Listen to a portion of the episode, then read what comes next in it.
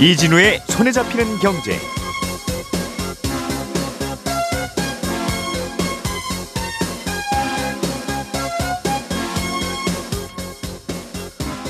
안녕하십니까 이진우입니다. 우리가 쓰는 화장품에는 화장품을 판매하는 업체 이름 말고 이 화장품을 만든 제조업체 이름도 따로 적도록 그렇게 법으로 정해져 있습니다. 최근에 국회에서 화장품의 제조업체가 어딘지를 표기하는 건 화장품 회사가 자율적으로 그냥 정하게 하자는 법안이 발의가 됐습니다. 이 법안을 두고 이런저런 찬반 논란이 있는데 청취자 여러분들은 어떻게 생각하실지 이 논란의 배경과 어, 떤 문제가 있는지 자세하게 좀 들여다보겠습니다. 최근에 통신회사인 LG U+가 정부한테 5G 어, 주파수를 추가로 할당해 달라고 했더니 경쟁사인 SK텔레콤과 KT가 크게 반발하고 있습니다. 5G 주파수라는 건 뭐고 이걸 추가로도 할당해 달라는 건 무슨 의미인지 경쟁사들은 또 왜 거기에 대해서 문제를 삼는지 자세하게 또 들여다보겠고요. 정부가 내년부터 우리나라 청년들에게 주는 혜택을 꽤 많이 늘리기로 했습니다. 누가 어떻게 얼마나 받을 수 있는지 이 내용도 하나하나 정리해 드리겠습니다. 7월 16일 금요일 손에 잡히는 경제 광고 몇 개 들으시고 바로 시작하겠습니다.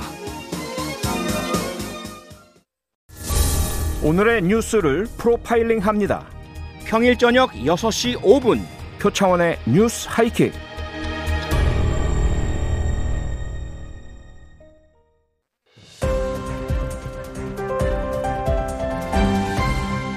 이진우의 손에 잡히는 경제. 예, 복잡하고 어려운 경제 뉴스들 누가 옆에서 저건저건 그냥 설명해주면 참 좋을 텐데 예, 생각하셨던 분들은 지금부터 그 시간이 펼쳐집니다. 어, 금요일의 목소리 안승찬 경제전문기자 그리고 손에 잡히는 경제 박세훈 작가 김현우 행복자산관리연구소장과 함께합니다. 어서 오세요. 안녕하세요. 안녕하세요. 네. 조곤조곤 인사해야 될 것 같아요. 예, 정부가 아, 네. 최근에 청년들에 대한 지원을 좀 더 늘리기로 네. 내년부터 네. 그 지원이라고 하는 게 다양한 게 있습니다만 일단은 좀 금전적 지원을 한다는 거죠. 그렇습니다. 어려운 청년들 대상으로. 네. 정리를 좀 해주시면 좋겠습니다. 어떤 게 좀 달라집니까? 일단 소득별로 나눠서 지원을 하는데 크게 세 구간입니다. 먼저 소득이 연 2,200만 원 이하인 청년들은 이름이 이름 굳이 안 외우셔도 됩니다. 이건 나중에 다시 말씀드릴 거니까. 예. 청년 내일 저축 계좌라는 걸 이용할 수 있는데 이건 지금도 청년 저축 계좌라고 있는 제도예요. 여기에 내일이라는 단어 하나 집어 더 집어넣은 건데 네. 지금은 주거나 교육 수급 가구 또는 기준 중위소득 50% 이하의 차상위 계층 청년들이 매달 10만 원씩 저축해서 3년 만기를 채우면 정부가 매달 30만 원을 지원해 주는 겁니다. 10만 원 저금하면 30만, 30만 원을 정부가 매칭해서 그렇습니다. 그럼 총 40만 원이 적금되는 내 네. 돈으로 여기서 청년은 몇 살까지 청년이에요? 아, 이 청년이요. 예. 되게 애매한데 작년에 제정된 청소년 기본법에서는 만 19세에서 34세로 보고 있습니다. 청년을. 음. 예. 그런데 지금 말씀드린 요거는 만 예. 15세에서 39세까지는 적용이 됩니다. 오, 범위가 넓군요. 꽤 넓습니다. 15세에서 39세 중에 버는 돈이 많지 않은 청년. 네. 꽤 많이 어려운 청년이 있으면 15세면 돈 거의 못 버는 청년인 것 같고 누구나 그렇습니다. 학교 다녀야 되니까. 그렇습니다. 39세까지는 본인이 번, 돈 버는 상황일 테니까. 그렇죠. 그러니까 자기가 버는 소득을 기준으로 하면 부모님 집에 살면서도 전 돈 하나도 못 벌어야도 있을 수 있을 것 같은데. 네. 그런 경우는 어떻죠? 어, 부모님 집에 살고 있으면 이제 1인 가구, 2인 가구, 3인 가구, 4인 가구 별로 예. 그걸 정해놨죠 소득을. 아 그럼 그거는 부모님 소득에 따라서 결정되겠군요. 그럴 수 있습니다. 음. 근데 이제 혼자 독립해서 사는 1인 가구인 경우는 예. 개인이 버는 돈으로 자기 소득으로. 언뜻 드는 생각은 그러면 나는 그냥 밖에 나가서 주소지 옮겨놓고 혼자 삽니다라고 하면 네. 부모님 소득은 나와 관계 없는 소득이 되고 네. 나는 부모님한테 용돈 받아 쓰면서 받을 수 있을 것 같은데 이건 부모 소득을 반영을 하라는 목소리가 생길 것 같은데요. 지금 그렇게 하고 있습니다. 혹시라도 그런 일이 발생할 걸 대비해서 예. 대상자 선정을 꽤 까다롭게 합니다. 아하. 청년의 부모 소득은 얼마인지 재산을 얼마나 갖고 있는지 요거 일일이 다 확인해서 그것까지 확인해서 걸러낸다는 그렇습니다. 거르고 있습니다. 아, 혼자 사는 청년이라 돈이 없는데 신청했으면 네. 부모님 소득도 같이 본다. 다 봅니다. 음. 잘하는 일이네요.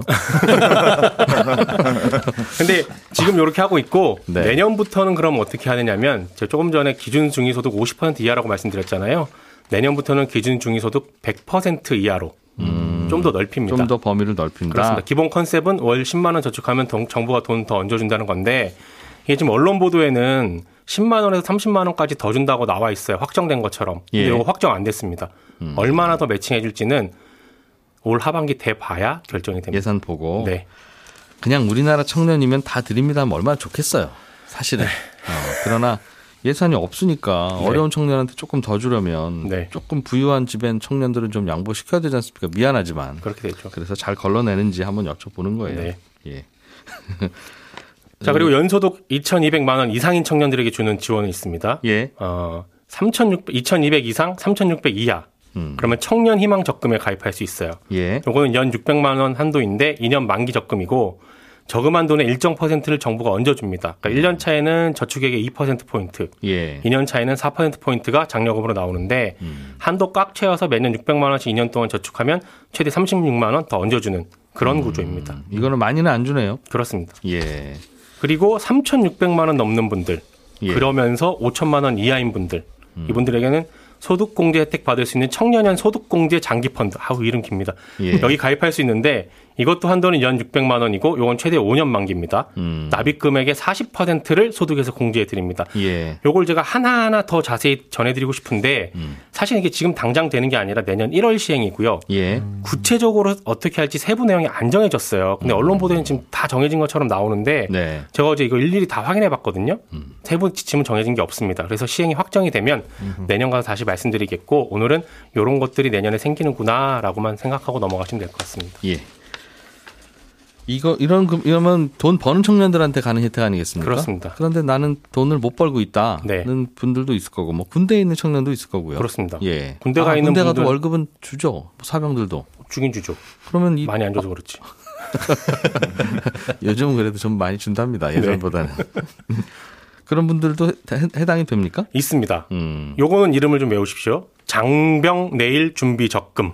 예. 요거는 병역의 의무를 이행 중인 청년들 중에 산업기능요원, 전문연구요원, 대, 체복무요원 요분들 예. 빼고는 다 해당이 됩니다. 아, 음. 시중은행에 가서 장병 내일 준비 적금 여기 가입한 후에 15개월 이상 부으면 만기 때 이자가 꽤 높아요. 5% 정도 이자를 줍니다. 예. 매달 40만 원 한도로 부을 수 있는데 이자도 높지만 이자 수익에 대해서는 세금을 물리지 않는 것도 특징입니다. 음, 이건, 게다가 이건 이자가 좀 많은 정도군요. 네. 나라에서 네. 매칭해서 뭐 더 주는 건 아니고. 나라가 이제 은행을 약간 좀 5% 주세요. 이렇게. 아, 은행, 은행 보고 이자를 좀 더 드려라. 네. 음. 게다가 올해 10월 14일부터는 정부가 1% 이자 더 지원해 주는 걸로. 예. 요거는 확정이 됐습니다. 그리고 음. 대체 복무 요원도 10월 14일부터는 가입이 가능합니다. 음. 그런 게 또 왜 이거는 또 따로 외우라고 하셨습니까? 이름을? 지금 되고 있으니까요. 아, 지금 하고 있으니까. 지금 하고 있으니까 혹시 요거 모르고 지금 복무 중이거나 음. 혹은 내 아들 혹은 내 딸이 군대에 간다. 예. 어, 그런 분들 계실 수 있으니 알고 계시면 좋을 것 같습니다. 이자 좀 많이 주는 장병용 적금이 있다. 그렇습니다. 예. 5630번님이 농사 짓는 청년인데 해당됩니까 하는 질문도 있는데 이것도 좀 자세하게 정, 리되면 네. 박세훈 작가님께서 따로 한번 알려주세요. 알겠습니다. 예. 그리고 청년이 아니라도 정부에서 해주는 혜택들이 있어요. 어. 이것도 좀 외워두세요. 보조금 24라는 사이트가 있거든요. 보조금 24. 24. 예. 네. 여기 들어가서 본인 나이, 소득, 결혼 유무, 자녀 유무 이런 걸 체크하면 음. 나한테 정부가 어떤 혜택을 주는지 한 번에 확인할 수 있습니다. 아, 이거는 요즘 워낙 이런저런 거 많이 생겨서 내가 많죠. 혹시 못 챙기고 있는 거 아닌가라는 네. 생각은 전 국민이 다 하고 있을 텐데. 그렇습니다. 보조금 24 들어가서 요거 체크하면 된다. 그렇습니다. 포털 사이트에 보조금 24라고 치시면 됩니다. 음, 나이, 소득, 결혼 유무, 자녀 유무. 네. 그냥 주민번호 치면 나라에서 이거 다 알 텐데 내 나이, 내 소득, 그 개인으로 입력할 수도 있습니다. 그러니까 예. 주민번호 치, 쳐서면 딱 나와요. 그러면 아 예. 아, 음. 알겠습니다. 요거, 요것도 유용하네요. 네, 보조금 24. 보조금 24. 네. 고맙습니다. 김현우 소장님 준비해 오신 얘기 좀 들어보죠. 네. 지금은 화장품 용기 겉면에 네. 제조원은 어디고 판매원은 어디고 이렇게 나눠져 있죠. 맞습니다. 어, 그러니까 그 말은 무슨 무슨 브랜드 화장품을 내가 샀더라도 요거 만든 회사는 따로 있다는 뜻이에요. 네. 어. 그 표기를 의무적으로 해야 됩니다. 지금. 지금. 예. 그런데 그거를 자율로 맡기자. 하고 싶지 않다는 뜻이겠군요. 그러니까 네. 자율로 맡기자는 건 안 하겠다는 뜻이죠. 맞습니다. 뭐 음. 내가 자체 공장을 갖고 있는 곳은 해도 되고 네. 어, 굳이 하기 싫으면 안 해도 된다는 건데 음. 어, 이게 이제 우리나라 화장품 대부분이 대기업이 아니면 대부분 이제 외부 제조업체 회사에 맡기는 방식이에요. 네. 대기업이면서 독자적인 브랜드, 우리나라 딱 브랜드 중에 어 이거 좋은 화장품이야라고 머릿속에 떠오르는 거 저는 잘 모르겠는데 네. 그런 걸 갖고 있는 경우에는 뭐 제조 기술이라든가 배합 비율 이런 게 외부로 유출될 수 있어서 웬만한 대기업 같은 경우에는 자체 공장 이런 것들을 갖고 있습니다. 그런데 음. 그런 게 아니라고 하면 대부분 제조사가 더 크고 공장이 음. 더 크고 이거를 뭐 연구 개발하거나 브랜드를 붙이는 그런 회사들은 더 소규모인 경우가 많습니다. 네. 아, 그런데 이거를 이제 없애자라고 하는 법안이 과거에도 발의가 됐다가 음. 자동 폐기된 적이 있었는데 다시 한번 지금 국회에서 본회의 통과 여부를 놓고 찬반 논란이 뜨거워지고 있습니다. 음. 제가 손에 잡히는 핸드크림 이런 거 하나 만들어서 팔고 싶으면 네. 열심히 광고도 하고 광고 모델도 하고 브랜드도 만들고 해서 파면 되는데 네. 거기에 제조원 뭐 우리나라 그런 제조하는 애들 있죠. 코스맥스, 한국콜마 뭐 이런 회사들이 그런 회사들이죠. 대표적으로 그 두 개가 시장의 반 정도를 차지하고 있고 예. 어, 전부 다 합치면은 한 2,900개 정도의 회사가 아. 제조원이 있습니다. 엄청나게 많죠. 이런 화장품 만들어 주세요 하면 만들어 주는. 네, 맞습니다. 그러니까 화장품이 참 만들기 쉬운 거예요. 그죠? 그렇죠. 어떻게 보면 그렇게 음. OEM 방식으로 네. 레시피를 네. 주면 그렇게 만들어 주는 방법도 있지만 예. 아예 그런 제조원에서 개발한 레시피로 아 손에 잡히는 핸드크림 한번 출시해 보시는 거 어때요? 제품은 음. 저희가 다 만들었는데 네. 어 요거 브랜드만 한번 붙이시죠? 해가지고 역으로 하는 ODM 방식들도 있습니다. 음. 제조원 표기를 의무화하지 말아 주십시오. 예. 어, 저희가 안 쓰면 안 쓰게 해주십시오. 제조원을. 네. 그런 쪽의 주장은 이유가 뭡니까? 판매자 측의 주장이 이런 주장인데요. 제조원 표기를 하는 바람에 제품을 베껴서 만든다. 그러니까 네. 판매 회사에서 우리가 열심히 연구 개발하고 해외 팔로도 개척하고 뭐 마케팅도 열심히 해가지고 해외 어떤 브랜드 샵에 런칭을 해서 올려놨는데 음. 그 제품이 잘 팔리기 시작하면 그 해외에서 제조원을 찾아가다가 야 우리 요 손에 잡히는 핸드크림 똑같이 좀 만들어 줘라. 네. 라고 대량으로 주문을 해가지고 그 매대를 바꿔서 이제 판매를 하기 시작한다는 거죠. 음. 그렇게 해서 어, 상품 경쟁력이 굉장히 떨어진다라는 예. 게 가장 주된 이유고요. 음. 두 번째는 이제 제품에 만약에 문제가 생겼을 때 책임 소재를 어차피 네. 지금 판매업자가 모두 다 지거든요. 그런 구조인데 음흠. 굳이 제조원을 표기할 필요가 있냐. 또 예. 화장품에는 못 쓰게 되어 있는 유해 성분이나 이런 거는 어차피 사용을 못 하고 있는데 음. 굳이 이런 거 제조원 표기까지 할 필요는 없지 않느냐. 그리고 예. 이런 규제는 우리나라가 전 세계적으로 거의 유일해서 음. 국제적 규준에도 잘 맞지 않다라고 하는 게 이유입니다. 그러니까 한국산 화장품을 다른 나라에서 팔고 있는데 잘 팔리면 그 나라 업체 어딘가가 예. 제조원이 어디야? 어, 한국 콜만에 전화해가지고 전화해서 네. 아, 요거랑 똑같이 하나 만들어주세요 하면 음, 그렇죠. 거기서는 더 많은 주문이 들어오고 더 음. 많은 돈을, 돈을 준다고 하면 당연히 그대로 만들어준다는 거죠. 별거 아니니까 그죠? 네, 이렇게 그렇죠. 섞으면 되는 거니 무슨 특허가 있는 것도 아니고. 예. 그러니까 근본적으로는 무슨 특허가 있는 것도 아닌 뭐 그냥 별다른 큰 차이점이 없는 제품을 차이점 있는 것처럼 파는 업종의 한계네요. 네, 그렇습니다. 그런데 특허는 없다고 하더라도 예. 이게 굉장히 시장에서는 새로운 제품일 수 있어요. 그렇죠? 뭐냐면 예를 들어 여성분들은 아마 많이 아실 텐데 음. 아모레 화장품에서 쿠션 음. 이게 아, 유명했죠. 네, 아모레를 살린 제품입니다. 음. 그러니까 그 파운데이션 얼굴에 이렇게 바르는 네. 이그 살구색 크림 같은 게 있어요. 그게 예. 전에는 액체로 돼가지고 덜어서 얼굴에 바르고 했어야 되는데 음. 그거를 스펀지로 찍어 바를 수 있는 형태로 만들어낸 거예요. 네. 사실 별거 아니잖아요. 음흠. 근데 거기에는 아모레가 개발한 기술이 들어가 있었는데 네. 비슷하게 만들어가지고 다 베껴서 얼마 정도 후가 지나니까 시장에 다 이런 것들이 나와 버렸습니다. 음, 이런 문제들이 제형뿐만 아니라 네. 뭐 각종 뭐 원료라든가 이런 것들에도 다 번질 수가 있다라고 음. 하는 게 가장 큰 주된 이유죠. 그렇군요.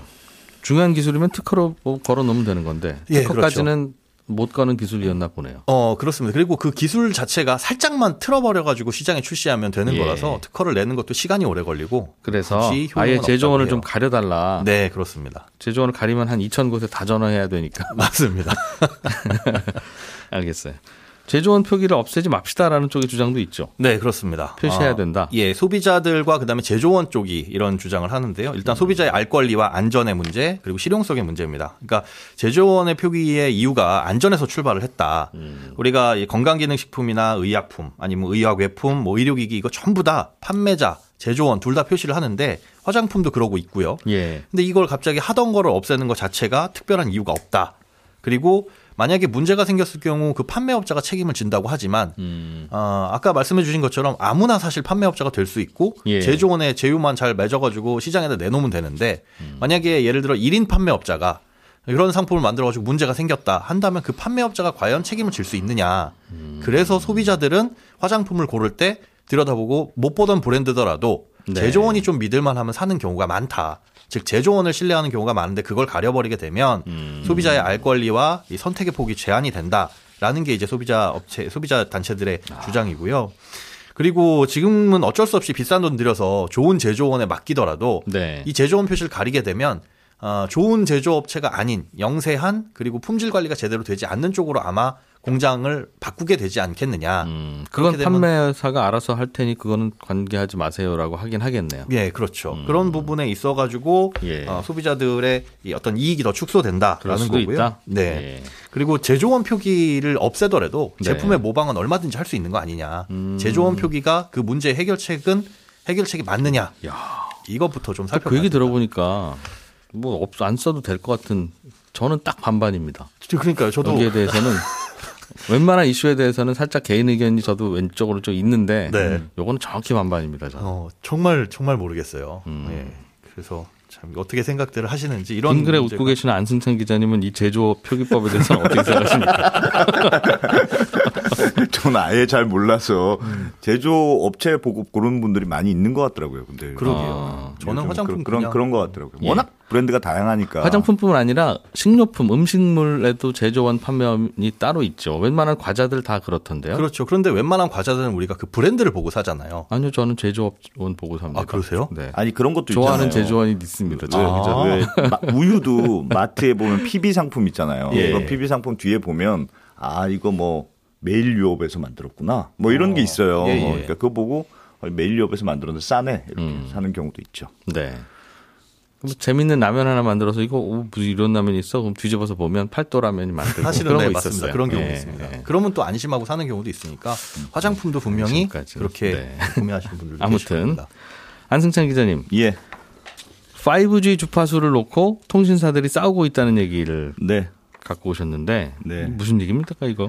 이게 좀 배경을 이해를 하셔야 되는데, 예. 그러니까 통신 회사들이 이제 주파수로 경매를 받아서 주파수라는 게 이제 우리 하늘에 둥둥둥 공공재처럼 떠 있는 건데 이제 음. 정부에서 어, 별도의 이제 경매 절차를 거쳐서 통신 회사들한테 나눠 주는 거잖아요. 그게 있어야 통신사들은 휴대폰 서비스를 해주죠. 그렇죠. 예. 그래서 2018년에 5G 서비스를 이제 새 통신 회사한테 나눠줬어요. 네. 근데 우리가 통상 이제 3.5GHz 인근에 있는 그 주파수를 할당을 했는데 음. 총세 덩이가 있었습니다. 예. 위에 제 위에 있고 중간에 있고 이제 밑에 있는데 위에 두 개는 SKT, KT가 가져갔는데 예. 제일 밑에 있는 이 덩이가 다른 것보다 폭이 좀 좁았어요. 음. 위에 거는 100씩, 100씩, 100메가헤르츠, 100메가헤르츠씩 폭이 있었는데 LG U 플러스가 받아간 건 조금 작은 약간 B급인 어, 주파수를 받아갔거든요. 가격도 조금 쌌고. 아, 이게 주파수가 눈에 안 보이니까 네. 위에 있는 거 바로 옆에 있는 덩어리 뭐 이러니까. 네. 이 상상하기 어렵죠. 그러니까 네. 그냥 순서대로 그냥 이렇게 쌓여 있다고 생각하시면 예. 중간에 제일 위에 게 SKT, 중간이 KT, 제일 밑에 게 LG U 플러스요. 네, 이렇게 예. 생각하시면 되는데 제일 밑에 있는 LG U 플러스 게 왜 좀 작은 폭이 좁은 걸 팔았느냐. 예. 당시에 그 더 밑에 있는 주파수 대역대가 다른 거하고 간섭 위험이 있을 수 있다. 음. 그래서 아예 경매에 안 나왔어요. 그래서 요거는 조금 작지만 조금 싸게 팝니다 하고 예. 팔았던 걸 이제 LG가 받아왔던 건데 그동안 음. 무슨 일이 있었냐면 그러니까 그때는 이 괜히 이 일종의 땅을 팔면 혹시 멧돼지도 나올 수 있고 그래서 농사짓기 위험합니다. 그리고 음. 안 팔았다가 네. 통신 장비도 발달하고 시간이 지나면서 다시 검사를 해봤더니 음. 아 이거 쓸만한 이 땅이구나 음. 이게 이제 나중에 드러난 거예요. 근데 이 문제는 LG U 플러스 제일 3, 이 3층 구조에서 제일 밑에 있는 LG U 플러스가 가지고 있는 주파수 바로 밑에 있는 땅인 거예요. 네. 어, 그래서 다른 데들은 이거 쓰려면 이렇게 한치 건너가서 써야 되잖아요. 근데 음. LG U 플러스는 바로 밑에 있고. 그래서 LG U 플러스 입장에서 요거를 우리가 가져오면 바로 옆에 있는 주파수고 참 좋겠다. 네. 생각하고 있던 차에 무슨 일이 있었냐면 어떤 기회가 있었냐. 요즘 5G가 안 된다고 해서 굉장히 욕 많이 먹잖아요. 음. 비싸기만 비싸고 잘 안 터지네. 뭐 산에 가도 안 터지네. 이런 얘기가 그렇죠. 많아서 정부에서 작년에 무슨 일을 했냐면 세계통신사를 불러서 너희가 싸우지만 말고 협력해서 5G 통신망을 까는 걸 한번 해봐라. 아, 이 5G가 참 잘 안 터지는 이유가 이것저것 기지국을 과거보다 더 촘촘하게 많이 꼽아야 훨씬 되는데. 촘촘하게 만들어야 되는데 돈이 많이 드니까 다들 도시 중심으로만 하는 거예요. 예. 그러니까 시골에 있는 읍면동은 안 되니까 그러면 야 모아서 한 지역을 아예 할당해서 한 명이 통신망을 깔고 그걸 다 같이 쓰는 걸로 해. 아, 이런 식으로 강원도는 SK텔레콤이 그냥 다 깔아. 그렇죠. 그래서 LG랑 그 KT는 깔지 말고. 그렇습니다. 그래서 충청도는 SKT, KT는 경상도, LG U 플러스는 전라도하고 제주도를 맡았어요. 음, 네. 한 군데서 깔면 나머지도 그냥 다 쓰는 걸로 효율적이잖아요. 같이 쓰는 걸로. 네. 예. 이렇게 그게 이제 10월 달부터 시작됐는데 LG U 플러스가 딱 생각하기에 야, 이거는 앞으로 내가 망을 깔면 이게 SKT도 좋고 KT도 좋은 일이 되는 거잖아요. 같이 쓰니까. 같이 쓰니까. 예. 시골에 있는 읍면동에 대해서만 이렇게 하는 건데 그러니까 LGU 플러스가 그때 짜투리 땅이 새로 생긴 게 생각이 난 거죠. 지난번 그 주파수. 네. 음. 그래서 예. 이거 경매를 좀 해달라. 우리 이거 우리 반 좋은 일 아니다. 우리 줘라 그거.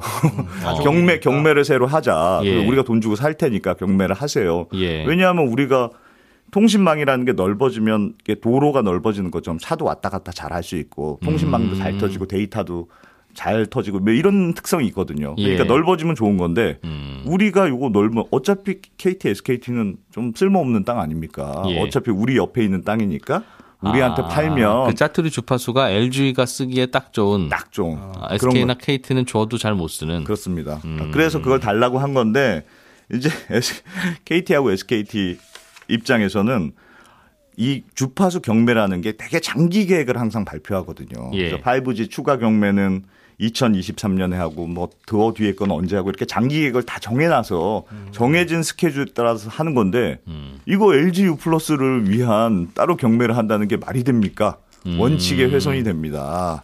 아, 이런 식으로 지금 반대 반대를 하고 있는 거죠. 아, 그러니까 자, 예전에는 안 판다고 하는 맹지 땅으로 네. 치면 네. 진입도로도 없고 해서 못 쓰는 땅이 하나 있었는데 네. 그게 LGU 플러스 땅 뒤에 있는 그 땅이었는데 그렇죠. 그렇죠. 놔주세요라고 하면 그때는 명분이 없었다가 네. 지금은 LG가 다 만든 것도 3사가 같이 쓰는 지역이 생기니까 네. 고주파수 우리 그냥 싸게 주세요 네. 하는 거네요. 네, 그렇습니다. 그거를 SK와 KT는 배 아프니까. 뭐 우리 우리가 저, 우리를 줘도 못 쓰긴 합니다만 못 쟤는 합니다. 왜 저렇게 싸게 낼름 아, 그렇죠. 가져갑니까? 원칙의 훼손이다. 이런 건데 음. 지금 아직 그 과기정통부에서 결정은 안 했더라고요. 이제 접, LG U 플러스의 접수를 받고 예. SKT, KT의 반론도 받고 음. 그런데 이제 정부 입장에서는 5G가 잘 될, 5G가 잘 되려면 통신망을 전국적으로 잘 깔아야 되잖아요. 그러니까 음. 전체적으로만 하면 좋을 것 같은데 네. 또 이게 원칙이 훼손됐다 그러면 조금 뭐라고 설명해야 되나 이런 고민, 고민 이 있다고 합니다. 그렇군요. 예, 오늘 박세훈 작가가 전해주신 청년 지원 대책들 네. 자세하게 좀 알고 싶으면 어디 가면 아느냐? 아까 보조금 24라고 하는 사이트 알려주시긴 했는데 네. 뭐 전화번호나 이런 거 없습니까? 요거는 129번 국번 없이 129 예, 129 전화하시면 되고 예. 장병일 준비 적금은 02748-6614. 아유, 그건 복잡하고. 복잡하죠. 1577-9090. 아, 129 알았어, 129. 손에 잡히는 경제 여기서 마무리하겠습니다. 잠시 후 11시 5분에 다시 이어갑니다. 고맙습니다.